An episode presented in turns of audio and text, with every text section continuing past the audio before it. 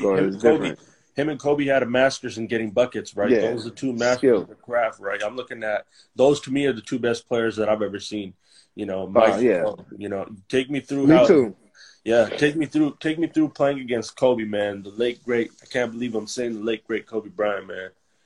I mean, he was just a he was a a, a smart um, student mixed with all of the abilities that God will give any basketball player, but with extra extra stuff, like a whole bunch of different things. I mean, people don't realize his understanding for basketball um, was was different because of how he was raised and how he grew up in the game of basketball. You know, he played soccer, which allowed his footwork to be completely different from the regular conventional basketball player. That has a big, big um that's a that's a huge component added to the game, such as with Steve Nash. You know, the footwork is completely different, which, you know, basketball is is it's a lot of footwork. You know, you you have to to know that. Then he knew the dimensions of the game. Yeah. He knew the spacing of the game. So because he knew the spacing and he studied from the master himself, Michael Jordan, this allowed his game to be what it was and why he became what he was. So I think whenever you watch a guy play the way how he plays in Kobe Bryant, you have to know that, you know, there's brilliance into his game and how he goes on the basketball court and how he plays. We're not even talking about his shooting ability. That's that's that's the other. That's not even. That's another part. We're just talking about his understanding of the game. Just you know where um, you can't help at. You know, and catching the ball on the pinch post, catching the ball.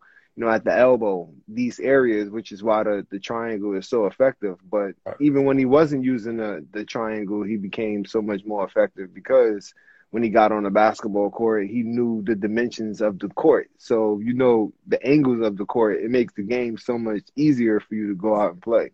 Yeah, he was just so surgical, man. And um, you know, he was a step ahead of the game before he even got on the court.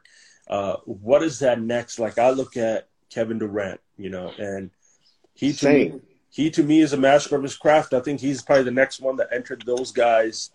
Like I saw KD last year, and he was in that airspace, man, with that Mike and Kobe type Yeah. airspace for that postseason Yeah. run. Looking at that guy and looking at other guys in the league, who do you think embodies what those guys brought in terms of just ability and skill? I don't think anyone we've seen is mentally on that level as far as just kill you from start to finish. But I've seen, you know, you- what you think?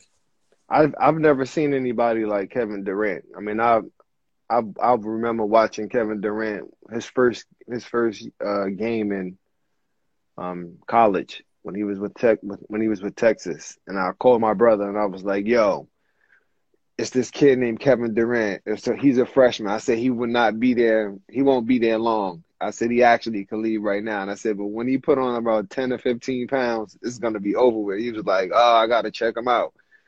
checked him out, looked at him. He's like, "Yo, this kid is off the hook. He's Yeah. crazy." I was like, "Yo, it's sick." So from then on, it's basically been it's been the same movement. It's just been, you know, better. We've never seen a guy at six ten handle the ball the way how he handles the basketball. I mean, Right. it's, it's literally point guard skills and hmm everything that he does from his cross, from his you know his hezzy, everything. You know, but the thing the thing that separates is he can shoot. Yeah. You know, so when you can shoot from that far out, I mean that sets up everything. I mean it it just changes. There's no going under pick and roll on him. You go under, you mm-hmm. dead. It's not even a thought. You know, No. there's never, you know, that concept on the board when teams are playing against him to go No. under pick and roll. Nah, nah. Um, and I think, you know, when he started to add weight and he started to put weight to his body because he's wiry strong, yeah, yeah, yeah. that's when he became illegal. You know, he post you up if you, you know, you're too small or too big, go by you. You know, but I think he's definitely in that he's in that realm with those guys and understanding how to play the game and you know the functionality of his craft. It it definitely allows him to be able to go on the court and create different space because of his height. For sure. Which point guards do you watch today that really blow you away, impress you, and, and you know, guys that you see a little bit of your game in as well? Um,